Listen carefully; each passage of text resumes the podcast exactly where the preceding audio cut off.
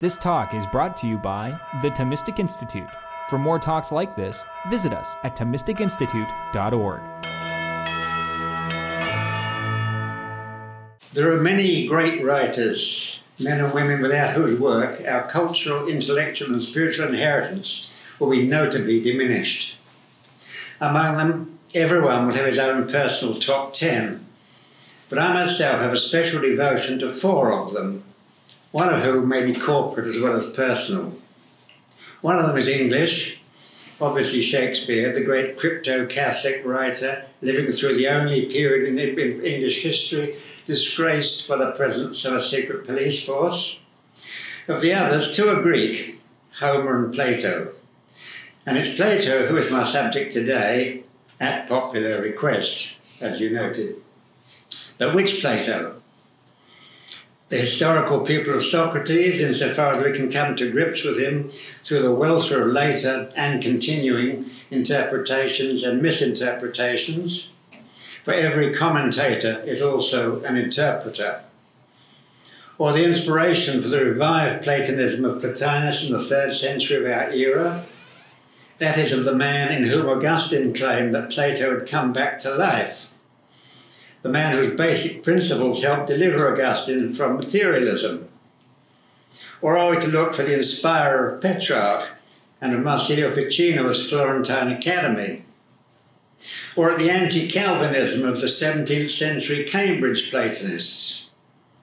Or at the man whom Whitehead acclaimed a philosopher of such power that all subsequent Western philosophy is but a footnote to his work? And these are only some of the varying Platos and Platonisms one could list in the plus column. And of course, there could also be a minus column. The Platonism of the fin de siècle decadents like Swinburne, and your splendidly witty and morally dodgy Oscar Wilde. A Platonism, close scare quotes, which I have learned from the misfortune of another lecturer to speak rather carefully. For once in Toronto, an overweight and over opinionated British professor, one of the so called God professors from the more officially authoritarian days of the academic world, started his oration with the immortal words, I am not a practicing Platonist, which met with the immediate response from the back of the room, You'd be in jail if you were. but I could stop there what I've said already indicates something of the perennial importance of Plato. Oh, and I forgot, he fascinated Aristotle too, the thinker whom he apparently dubbed the mind of the school, and who listened to him for some 30 years or more. Though Plato's academy wasn't really a school in the ancient or modern sense of the word, but a place where people could think together, where it didn't matter whether you accepted Plato's views or not all of its leading members, Aristotle, Speusippus, Plato's nephew and successor, the mathematician and moral philosopher Eudoxus, and many others, publicly disagreed with Plato on very substantive issues, but none of them left the academy during the master's lifetime. The perennial importance of Plato had already been established when he died in 347 BC. What then was the role of Plato in the academy? Why did he found the place? What did he want people to do there? Answers to these questions would bring us closer to the wide ranging nature of Plato's philosophical activity. And when we grasp something of that, we can begin to understand why there are so many Platonisms and direct our attention toward the more basic question of how Plato himself supposed one could become a philosopher and why it is, as Socrates had already proclaimed at his trial, subhuman not to do philosophy. Perhaps we should start with the foundation of the academy, then turn to Plato's philosophical behaviour as its founder. In commenting on these questions, I shall not assume that Plato's apparently seventh letter is genuine, but only that the story tells of the more public aspects of Plato's career is largely, but not wholly, accurate. Plato was an aristocrat from a family deeply involved with both ends of the philosophical spectrum. The Democrats, though the word indicates something of people's democracies as well as our own Western liberal version, and the oligarchs, neoconservatives, eager to replace the democracy by what they considered a more rational form of government. And the ex Democrat Alcibiades had adopted their proper tone when describing democracy, as then understood, as acknowledged folly. At the end of the Peloponnesian War, members of the oligarchic group, led by Plato's uncle, Critias, invited Plato himself to join a government established in Athens with foreign support. Plato decided to wait and see how they behaved, doubtless from personal experience in fearing the worst, and was appalled as they launched a campaign of confiscations and killings, which, had they not been overthrown, would have included the killing of Socrates. For Socrates had disobeyed an order to take part in the arrest of a fellow citizen selected for elimination for the sake of his money. Socrates' behaviour, as Plato records it, is a paradigm case of what is now called agent relative morality. He knew that his refusing to take part in the arrest would not save the victim. His attitude was that injustice will be committed. I can't prevent it but it won't be committed through me. You'll recognise the echo of Solzhenitsyn there, incidentally. So he went back home expecting the knock at the door at three o'clock in the morning. Before that could happen, however, democracy was restored. And again, Plato was invited to take a leading political role. But then followed the judicial murder of Socrates for atheism and corrupting the youth, which confirmed Plato's belief that politics as then practiced and not only in Athens, could not be redeemed, and that one must start again by educating a new breed of public figures who were to become the so called guardians of the Republic, whose policies were to aim at the good of the subjects, not the advantage, financial or sexual, of the rulers. For it's worth noting that in the ancient world, so far as the evidence reveals it, power hungry politicians really love power, as we would say, for its own sake. That is, for the sheer joy of being backstage controllers of events, like Martin Bormann in the Nazi regime. Rather, they looked, lusted for money, land, and uncontrolled access to the bodies of boys and women, spiced often with the satisfaction of imposing humiliation on the families and friends of those abused. To put a brake on all that, Plato founded his academy, where intelligent young men and a few women who dared to come were to learn better. But how do we know in a world in which increasingly the sophisticates or pseudo sophisticates were and are coming to believe some form of Protagoras' claim that man is the measure of all things, of what is good or better anyway? That question led Plato to construct the first metaphysical defense of morals an attempt to show that ethics is at best a conventional code, at worst a confidence trick, if it lacks foundations. In our days, where many see Rawls, Hart, or Rorty, not to speak of Derrida or Nietzsche, as near divine figures, we can hardly fail to see the importance of the philosophical project that Plato had begun to undertake. So, the founding of the Academy, however it was to develop, was in the first instance a practical project, and we can now turn to personal, Plato's personal role in that project. This theme can best be approached in light of the strange situation which we can recognize at the end of Plato's life, when he wrote the Timaeus, a work of a type which in his earlier days he claimed he was incapable even of attempting. Namely, to offer an account of the principles by which our material universe has been constructed by God. As soon as the Timaeus was complete, arguments broke out in the Academy as to whether Plato was describing the formation of the universe with time, the understanding of Aristotle, or whether the apparently temporal references in the text indicate a strictly metaphysical and atemporal dependence of the universe on God and God's goodness the view of Xenocrates in the Academy.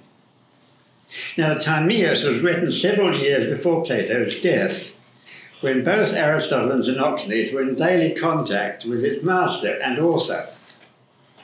We can only assume that when they asked him what he intended in the book, he gave some sort of enigmatic answer, perhaps something like, Yes, that's the problem.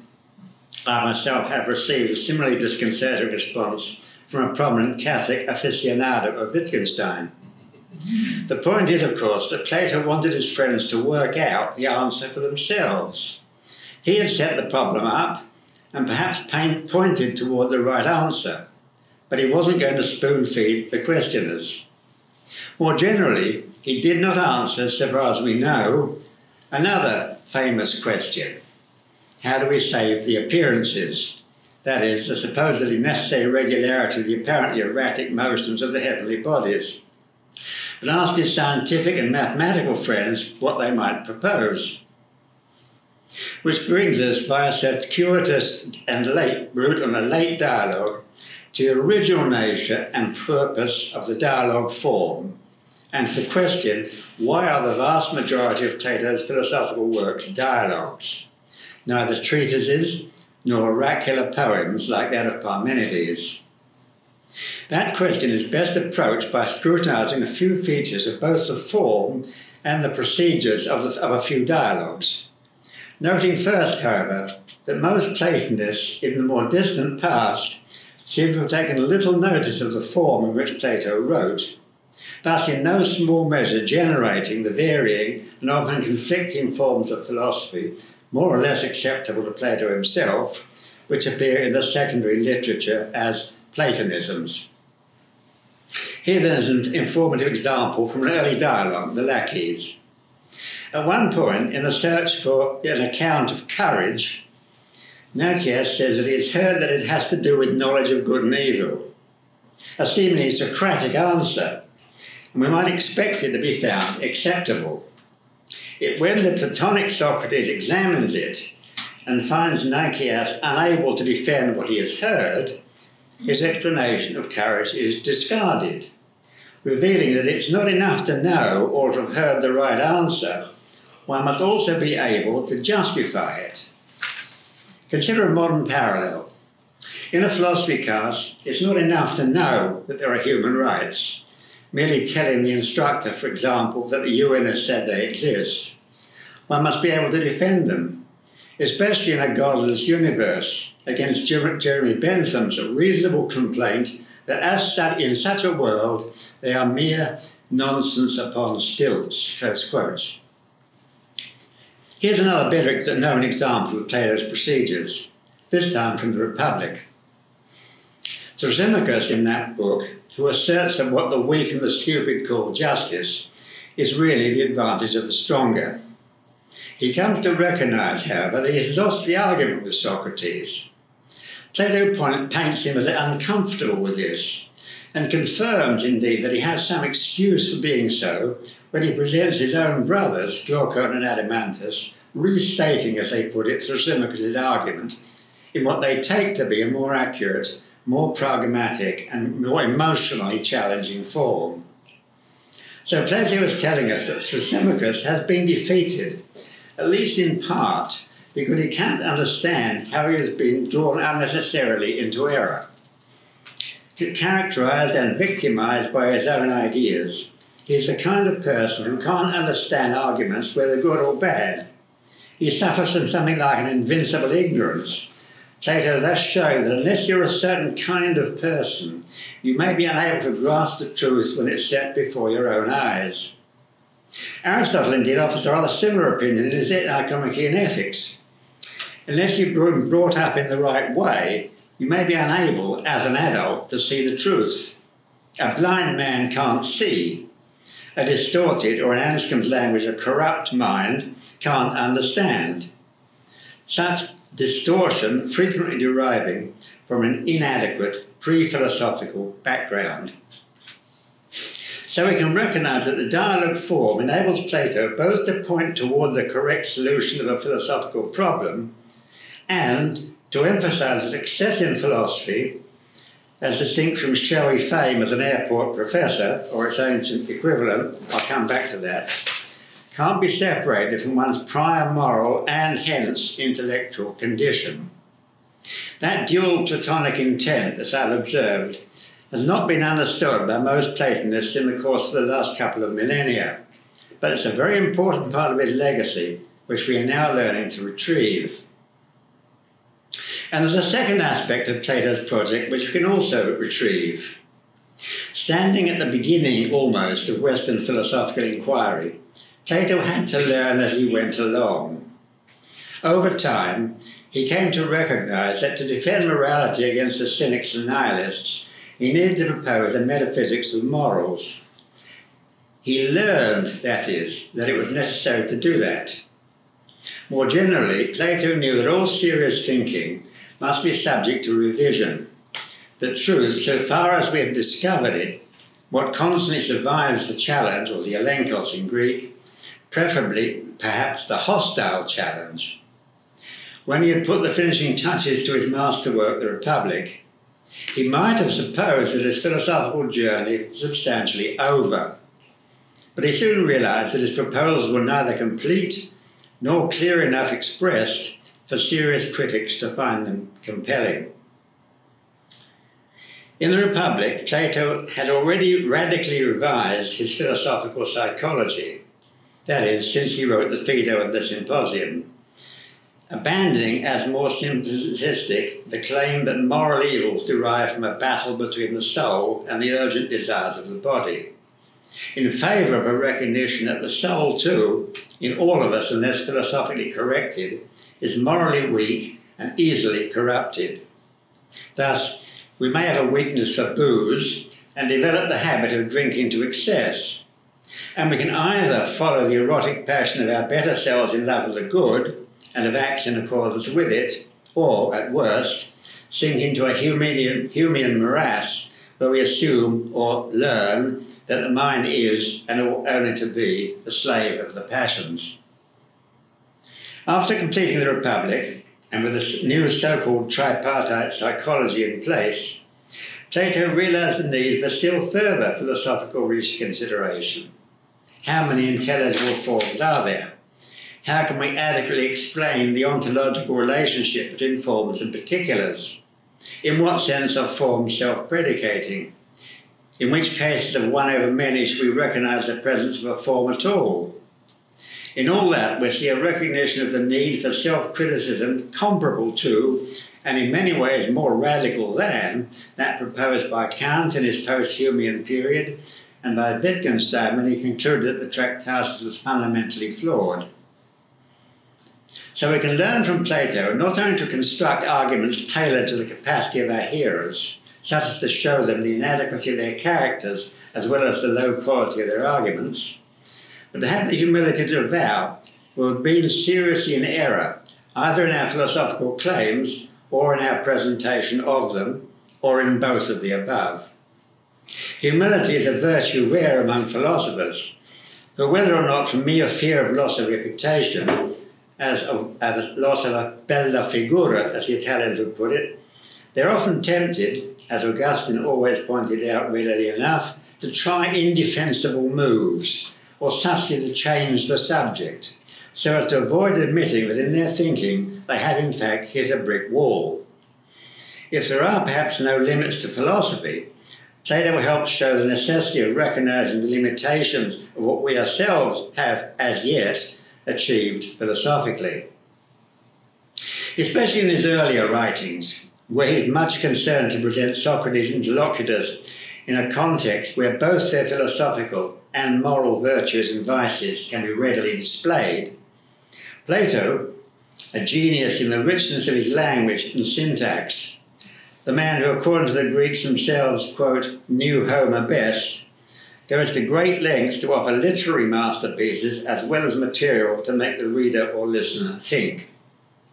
For remember the stupendous social implications of the task Plato is attempting. He has decided that Greek education based on a reading of Homer and the ancient poets, is now incapable of supporting a civilized Greek culture. With the coming of the sophists and their relentless questioning, it's impossible to go back to the primitive days, were they a city of pigs or the good old times of those who fought at Marathon, where perhaps in blissful ignorance of basic doubt, we could at least hope they were able to obey our native sense of the difference between right and wrong.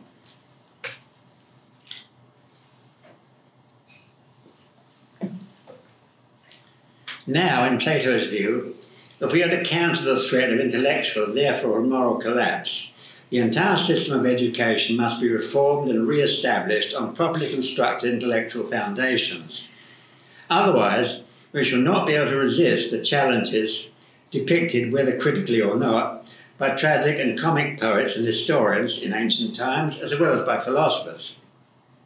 Now, people would say, say stuff like, if Zeus is a serial adulterer, why shouldn't I, a mere mortal, follow his example? Or, what's precisely wrong with beating my father or mother? Or, what you call self control is mere lack of virility. Or, in Euripides' summation of these questions, what's wrong unless the audience think it is? To resist all that, a new philosophical education must re establish, even replace, the old or old ways but to do that, it must be presented in a beautiful literary form, able to enchant as do the poems of Homer. A splendid and perennial protest against the banal jargon and cliche littered prose in which most, for example, Anglo American contemporary philosophy is thrown together. For as Evelyn Waugh once observed, in English it's now impossible to avoid cliches, but at least there's no reason to build up to one. Plato's lady philosopher in the Republic, like Penelope in the Odyssey, deserves worthy suitors. If she succumbs to banal writers of a banal, banal language, she can never be the muse of goodness and inspiration, and at worst becomes the procuress of change to the trivial or worse. So, to pull things together thus far, we need fine ideas presented in fine language and tailored to the capacity of the would be thinker, which, insofar as we decline to be subhuman, means all of us. But how do we comport ourselves when confronted with clever, populist, and intimidating philosophical bullies, always ready to pull rank and fame, if not notoriety? Plato shows us how to do that. Return once more to Socrates and Thrasymachus, and had I time, I could add Callicles and the Gorgias to the list. From the, the from the start of the debate in the Republic, Thrasymachus reveals himself as fiercely contemptuous of what he sees as mere bourgeois goodness. Indeed, Plato, too, in his way, without the violent bluster so similarly is similarly critical of such apparent virtue. In the Phaedo, Socrates observes only half tongue in cheek that conventionally decent people are like social insects, bees or ants, They'll be reborn as such in their next reincarnation. Why so? Because Plato knows that under those pressures of what all Greek philosophers recognize as the enemies of the just and honest life, namely pleasure and pain, they will abandon their principles to save their skins or taste the dolce vita.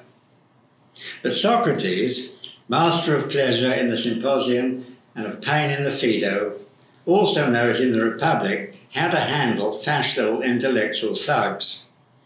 Oh, Thrasymachus, you think I'm a deluded idiot when I talk about justice. Perhaps you're right, perhaps I am. But please indulge me to the point of giving me a good article and a good argument from which I can learn better. A response, such as in the Meno, brings down his head a warning from Anytus, the politician, in fact, most responsible for his eventual death, as the readers will have well known. Quote, you'd better watch your back in this city. I've commented briefly on why Plato determined to write neither poems nor treatises, but literary dialogues. But I too am a mere commentator, and as I implied, all commentators perforce are interpreters, and my attitude to the questions I've raised, as I have indicated, differ substantially from many ancient, medieval, and even more modern Platonists. Why is that so? Can I explain why, until comparatively recently, many Platonists have really neglected the dialogue form which enriches both Plato's work and our ability to appreciate it? I think I can offer a good explanation. And that very explanation points to further aspects of the perennial importance of Plato. For so far, I've talked about the form of Plato's proceedings, about how he tried to make his readers think philosophically, not merely recount data about the views of some philosopher or other, even about Plato himself. For as Gilbert Ryle embarrassingly once pointed out, in some countries, actually he specified France, everyone can talk about philosophy, but there aren't any philosophers. The basis of my explanation is that most of Plato's readers, from Aristotle, who was thought of as a deviant Platonist through most, if not the whole of his life, down through those who called themselves Platonists, not Middle Platonists or Neoplatonists in antiquity, to most other Platonists or Platonizers in the story of the history of Western philosophy, all these were so impressed by the content of Plato's thought, the system they thought they had found in Plato's writings, that they concentrated entirely on attacking, amending, updating, or defending his, reason, his reasons for uh, concerning themselves little, either with Plato's ongoing discoveries or his reasons for embarking on the whole project in the first place. So, leaving aside what I see as the incomplete understanding of the demands of a completely full blooded Platonism, I want now to consider at least a few of the major principles underlying and forming that so valued content. Having then glanced at what Plato wanted to reject and why he wanted to reject it, and the means he chose by which to reject it, I'll proceed to the key features of what he wanted to promote and defend against all comers. That is, as I should observe, all comers in our time as well as in his own. Plato was the first Western philosopher to argue unambiguously the existence of an immaterial world, a world that is, of what he called forms and, uh, or ideas, and of the minds, human and divine, capable of apprehending them. As one would expect, the claim did not come out of the blue. Parmenides had done some of the preliminary work, philosophical spade work, by arguing for a changeless being, which, however, seems to possess both immaterial and material qualities, to discussed in terms of a subject with material and immaterial predicates. But because of that ambiguity, we cannot assert that he had clearly identified non physical objects, or whether he rather claimed that the universe is a single substance which would allow for what we would think of as both material and immaterial qualities. What adds plausibility to that is that when we talk about ancient materialism, we should not think of the post Cartesian variety. Often the term vitalism would suit ancient theories better than materialism. Be that as it may, there's no doubt that against Parmenides, Plato proposed the existence of two types of beings I hesitate to refer to two worlds because that sort of talk is often seriously misinterpreted. Immaterial beings, that is, recognized by the mind, and material objects recognized by the senses. This is not strictly a two world theory because ontologically the sensibles depend on the intelligibles, which left Plato with a problem he tried in various ways to tackle, namely, in what way that dependence can be explained. Immateriality is a major discovery, though with hindsight it might mistakenly seem the mere recognition of the obvious. So we need to think, ask how Plato did indeed come to discover it, as well as why he thought it so important that if he was wrong about it, the error would not only be an academic or philosophical failure, but would entail disastrous moral, social, and political consequences in society more widely. For as you'll realize from what I've already said, Plato's discovery of the immaterial world came about as a result of efforts to save the possibility of morality. As we have seen, Plato thought that the coming of sophistic questioning of traditional social values and any traditional account of social values, justice, courage, self control, etc., would become inadequate. We would have lost our moral virginity. And like physical virginity, it's hard to get it back. Moral words would lose any fixed sense and could be reinterpreted to suit the partisan, even criminal interests of political or military groups. So Platonic forms are originally forms of moral and relatedly mathematical objects. Thus, typically, the argument would run if A, B, C are F, there is a form of Fness. So that if A, B, C are just acts, there is a form of justice by which the justice of the particular just act can be identified and measured. Justice itself can only be recognized by the mind, and strictly speaking, only justice is somehow just, while just acts or just agents partake in various degrees in the form of justice. Were there no form of justice, we should not be able to defend any sort of act as just. Any behaviour could be labelled just, as Thrasymachus proclaims and as Plato recognizes as well. While the implications of such claims are, were already being cynically advanced by politicians. Plato's uncle Critias had been good at that, to justify brutal or lustful behaviour.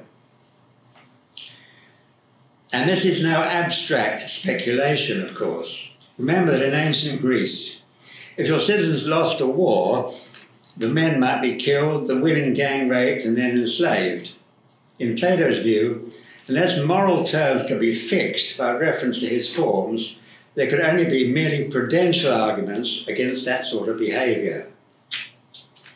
Justice is just, which seems odd, but the oddness becomes more intelligible if we consider not justice, but the quality which Plato probably first proclaimed to refer to as a form, namely beauty, to kalon, to use a very inadequate translation for the word which indicates the highest kind of moral, mathematical, and aesthetic excellence. In Greek, you can talk, as in English, of being good at or good for, as well as being good Thus, you could be good at assassinating people. But there's no similar possibility with the word kalon or beautiful. This indicates an absolute quality, something beautiful in itself. In the fairly early symposium, beauty is the only form discussed, and it's the first introduced in the Republic. And as I said, it was probably the first moral aesthetic form to which Plato attended closely. And that connects what would identified as Plato's first philosophical discovery with his second. The first, you remember, is the discovery of the immaterial or incorporeal. The second relates to the human power which Plato believes can bridge the gap between material and immaterial concerns. That power to philosophize, which is best understood with reference to the form of beauty. This needs spelling out in more detail, with particular reference to the symposium. Because although the symposium, as the ancients understood more often than many modern commentators, was not Plato's last and most accurate word on love, it's the single dialogue wholly devoted to that theme. And I would assert without reservation that if a reader fails to understand a good deal of the symposium, he can only look at Plato's work as an outsider. He can't understand what it is to be a Platonist. Plato and Socrates, the latter, of course, the hero of the former in the symposium, were both religious people. Though Socrates' religion, not limited to what we would call civic religion, was one of the excuses for killing him as an atheist, while Plato, always the enemy of relativism, of the thesis that man is the measure of all things, emphasizes regularly, and most specifically in his final work, The Laws, that, quote, God is the measure of all things just as in the Timaeus, he's the former of all things in the cosmos. Quote, because he wants to and because he is good. Thus, understanding the forms, the immaterial world, is also bringing the human soul into closer contact with a cleaned up concept of God, the lover of goodness and beauty, and whose love of such, of such must result in the generation, as far as possible, of everything properly labelled good and beautiful. From reflection on the single form of the symposium, we learn that Socrates, the passionate lover of truth, goodness, and beauty, becomes characterized by what he loves and longs for, and when so characterized, must be philosophically creative. When, according to Socrates' instructor, the priestess Diotima, I can't afford time to ask why she's female, though it matters, the philosopher is impelled by Eros towards beauty itself and eventually catches a glimpse of it, he or she then becomes a generator or begetter in the beautiful, a tokos in kalo in Greek. What does Plato mean by that? Quite simply, that beauty is inspirational. That's why the form beauty must itself be beautiful, so beautiful as to be able to do what nothing else can, inspire a man or woman with such strength of purpose as to seek to know and live with the beauty of truth and spread the world about it to others. So the discovery of the relationship between love, beauty, creativity, and inspiration is Plato's second gift to those who read and think about his work. And from that day to this, all genuine Platonists, from Plotinus to my humble self, want to count ourselves as lovers of truth and hence desirous of showing the beauty of truth to other people. To understand that all this makes sense, consider the following test. Suppose you see a beautiful picture.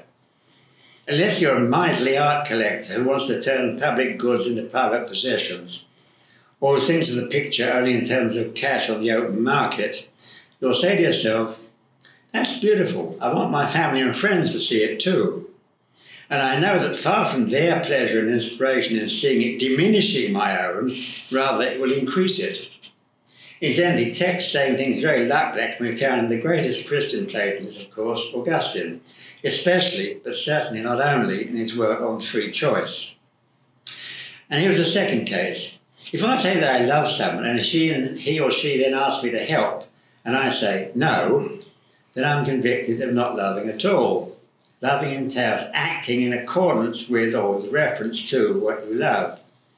Hence, in the Republic, when Glaucon asks Socrates why he makes the guardians come back into the cave, that is, take up active political life, to re enter the world of social and practical life, what Augustine called this darkness of social life, first quotes, Socrates dismisses the objection out of hand with a cursory reply, they're just men, therefore they will do what they ought. To be a guardian, a philosopher, entails not only to know the good, but to love it. Knowing without loving is not real knowing. Rather, at best, is knowing about. Thus, I might know something about the form of the good by reading a Platonic dialogue, but I know goodness when I've seen it and want to act in accordance with it. That seeing cannot really be explained, and of course, knowledge for Plato, rightly in my opinion, is not entirely propositional. But Whether it's of a form or a particular, it must be first hand. Plato declines to give an account of the good in the Republic, for as Plotinus put it, quote, if and only if you've seen it, you know what I mean. Platonic eros is not a disease, as the Greeks often thought of it, but a madness. Remember the phrase, the lunatic, the lover, and the poet. That derives ultimately from Plato's Phaedrus, and identifies love as a kind of madness which can be well or ill directed, being in itself neither good or evil. We can love the good or lust for money or control of other people viewed as commodities. For details, see the ninth book of the Republic. We will also recognize the source of my description of Platonic knowledge and reasoning as radically different from the desiccated Cartesian alternative though constantly many philosophy professors are still happy to confuse the two. Platonic forms are not concepts. For Plato, they exist independently of the human mind. They need to be discovered, not invented as mere social glue, though they can perform the function of social glue if their political and social implications are taken seriously. To see that, let's go back again to the distinction between two types of politician to which I alluded when talking about Socrates and Thrasymachus. For Thrasymachus, as for Callicles and Uncle, Gord- and Uncle Critias and other real world equivalents, to rule is to exploit, to seize, and to hoard. The Platonic politician, the aim is to create a society in which everyone will want to live well, base his life on moral truth, or as Plato and Socrates would say, quote, to live in such a way as to make one's soul as good as possible. Close quotes. Whereas the Thrasymacheian regime is based on selfishness, the Platonic alternative is based on creativity. And Plato thinks that in a world where traditional ignorance, which at least combined its primitive brutality with a sense, if pre philosophical, that there is a real distinction between right and wrong, has long passed away, something like his metaphysical picture of the universe and the love of truth that this picture can inspire, offers the only alternative to a society which must necessarily evolve into regimented savagery and destructive barbarism. Instead of statecraft, exploitation. Instead of beauty, clever trickery with images. Instead of truth, propaganda. And having said that, let me consider two very different groups of people who've seen in this vision, on the one side, a way of expressing what's revealed as true, on the other, what they recognize as the only honest alternative to their deceptive efforts to invent right and wrong. For although when Ryle said that it's odd to say that I knew the difference between right and wrong, but I forgot what it was, it's becoming easier by the day to do just that. Indeed, Harry Frankfurt has analysed this kind of non philosophical speech in which the categories of true and false have largely disappeared, but the deceptive emotional power remains and continue everlastingly. This activity is called bullshit. Here, here, stop, here, I would draw attention to yet another passage of Plato, this time from the Gorgias, where in the course of some rather brutal satire, Socrates makes an important point in his dispute with a well-known public intellectual. Your art, Socrates suggests, is to teach people how to speak well, especially in public life. That's right, replies Gorgias. But, says Socrates, what do you do if one of your pupils misuses what he's learned from you, turning his rhetorical skills to some wicked purpose? You mean, replies Gorgias, if he doesn't know the difference between right and wrong? Yes, indeed, says Socrates. Oh, well, says Gorgias, if they don't know the difference between right and wrong, I can teach them that too. So now for our two groups, differing um, in their attitude to Platonic seriously, Platonic Platonism seriously. The first, the first are Christians of the early church.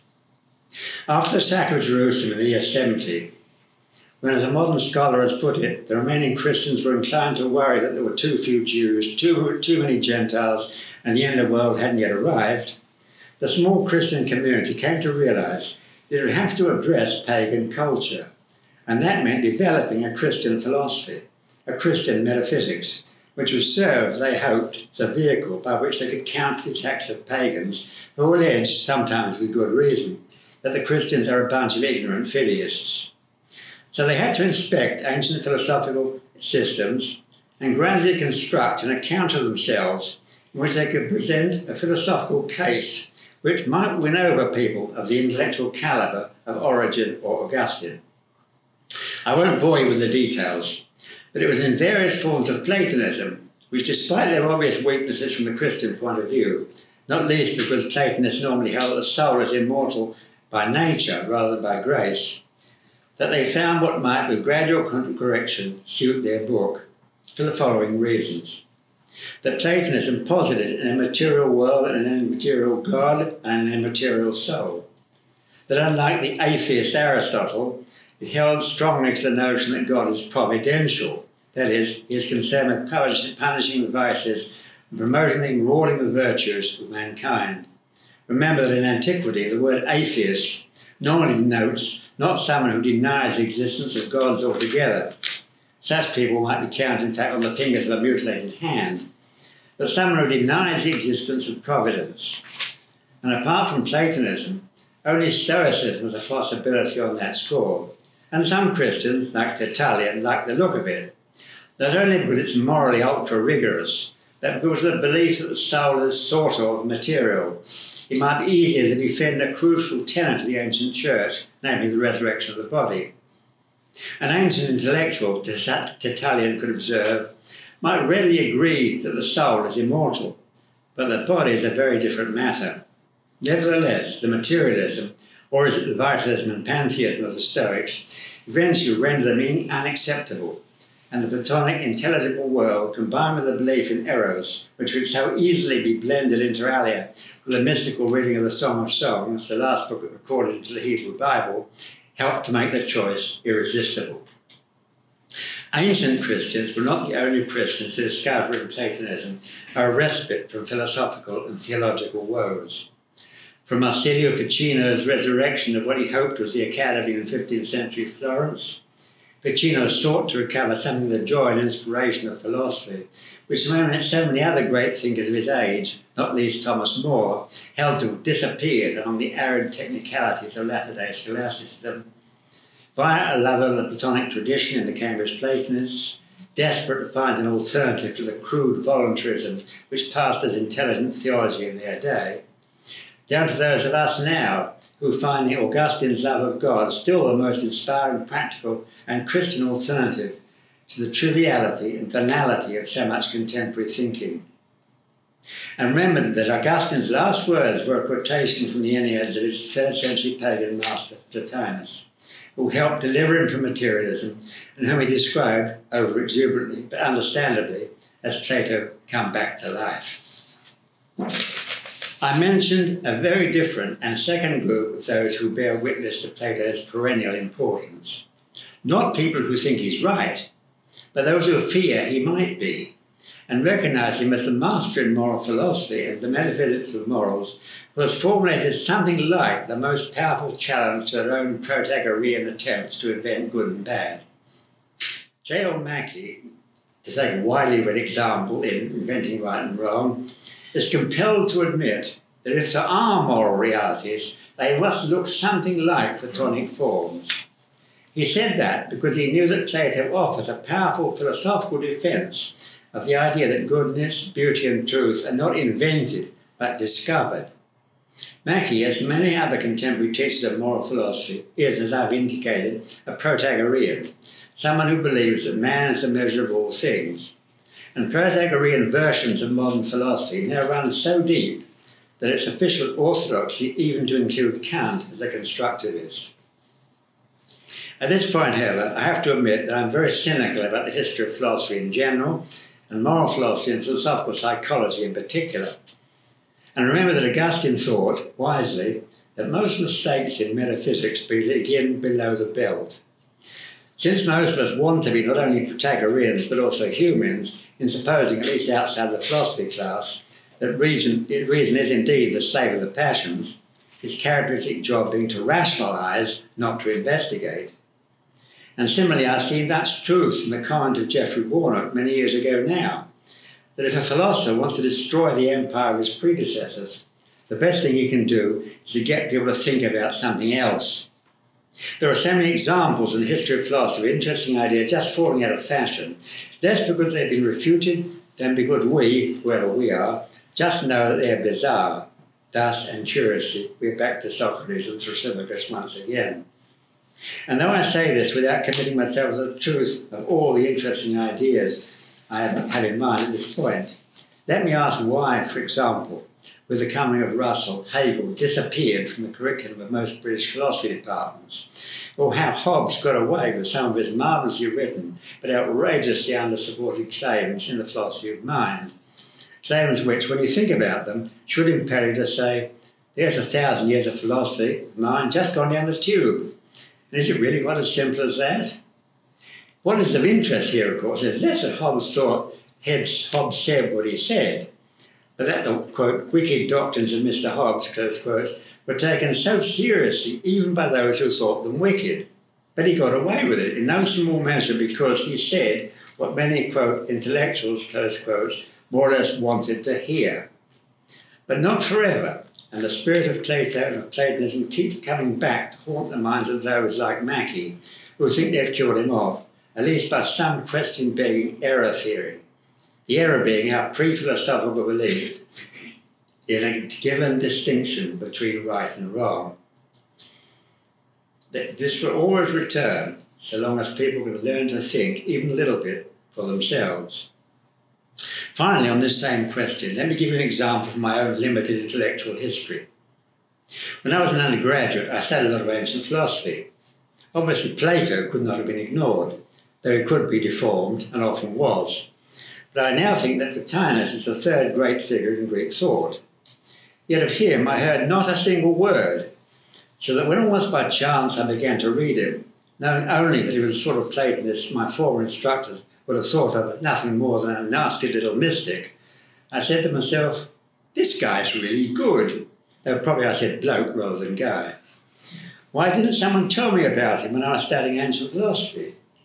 I formed then some very uncharitable opinions about those whom I considered and consider to be ideologically, not philosophically driven in the matter.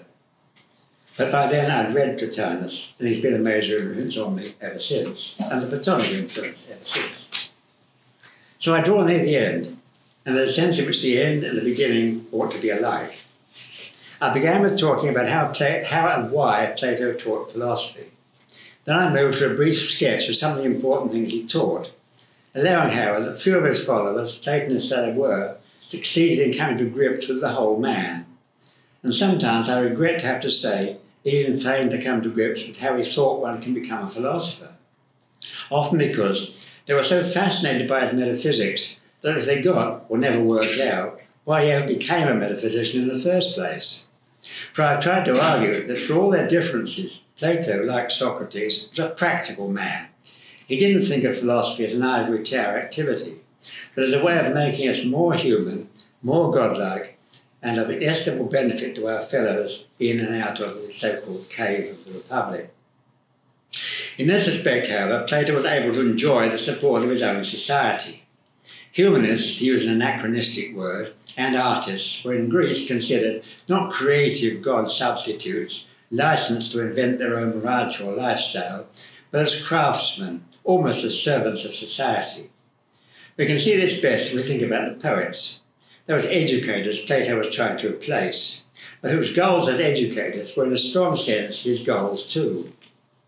In The Frogs, the comedy of Aristophanes, the god of drama, realizing that there are no good tragedians left in Athens, goes down to the underworld to bring back Euripides. But when he gets down there, he finds that Euripides being challenged by Aeschylus, and a contest is held to decide which of the two, the supposedly conservative or the new realist, should be brought back to earth. But even before the competition begins, the rules of the art of poetry are agreed. The work of a poet, all agree, that is, the author of the play, his characters, Aeschylus and Euripides, the aim of a poet is to make men better in the cities, exactly what Plato wants to do through philosophy. So, in that respect, he has an advantage. Our, in our more contemporary society, Platonists don't live in a world like that. They live in a world in which pop stars or soccer players and other celebs regard themselves and are regarded as moral oracles, claiming perhaps that this might be because they're more famous than Jesus. Plato took advantage of the social climate in this respect better than that which we now enjoy. Note that the historical Aeschylus had inscribed on his gravestone that he had fought twice for his city. No mention of his fame as a writer of plays. But although Plato's world is radically different from ours, and in some, but by no means always, superior, its moral and spiritual needs are the same. And Plato will always insist that he is not only telling us about metaphysics and the nature of our souls and that it's our virtue, but more immediately about how to become a philosopher, how to engage in the art by which we become less subhuman than we, than we would otherwise be. Of course, he knows that there can be corrupt para-philosophers. He calls them sophists, thus giving the term a bad name. And he knows that mental activity, pursued recklessly by the half-educated, can be a very dangerous business. Elizabeth Anscombe told me once that her daughter had threatened to write a biography under the title Thinking Damages the Mind, close quotes. But if we heed Plato's warnings and follow his advice, we too can learn, as many through the ages have learned, at least to begin to live philosophically. So there's no better way to start learning how to do philosophy than by reading a Platonic dialogue. And the next step is to read it, or another, a second time. Dante hailed, hailed Aristotle as the master of those who know, il maestro di coloro che sanno. It might look like a cheap shot, probably taking advantage of ambiguities in the word know, but I myself would rather think of Plato as the master of those who want to understand. Thank you for your attention.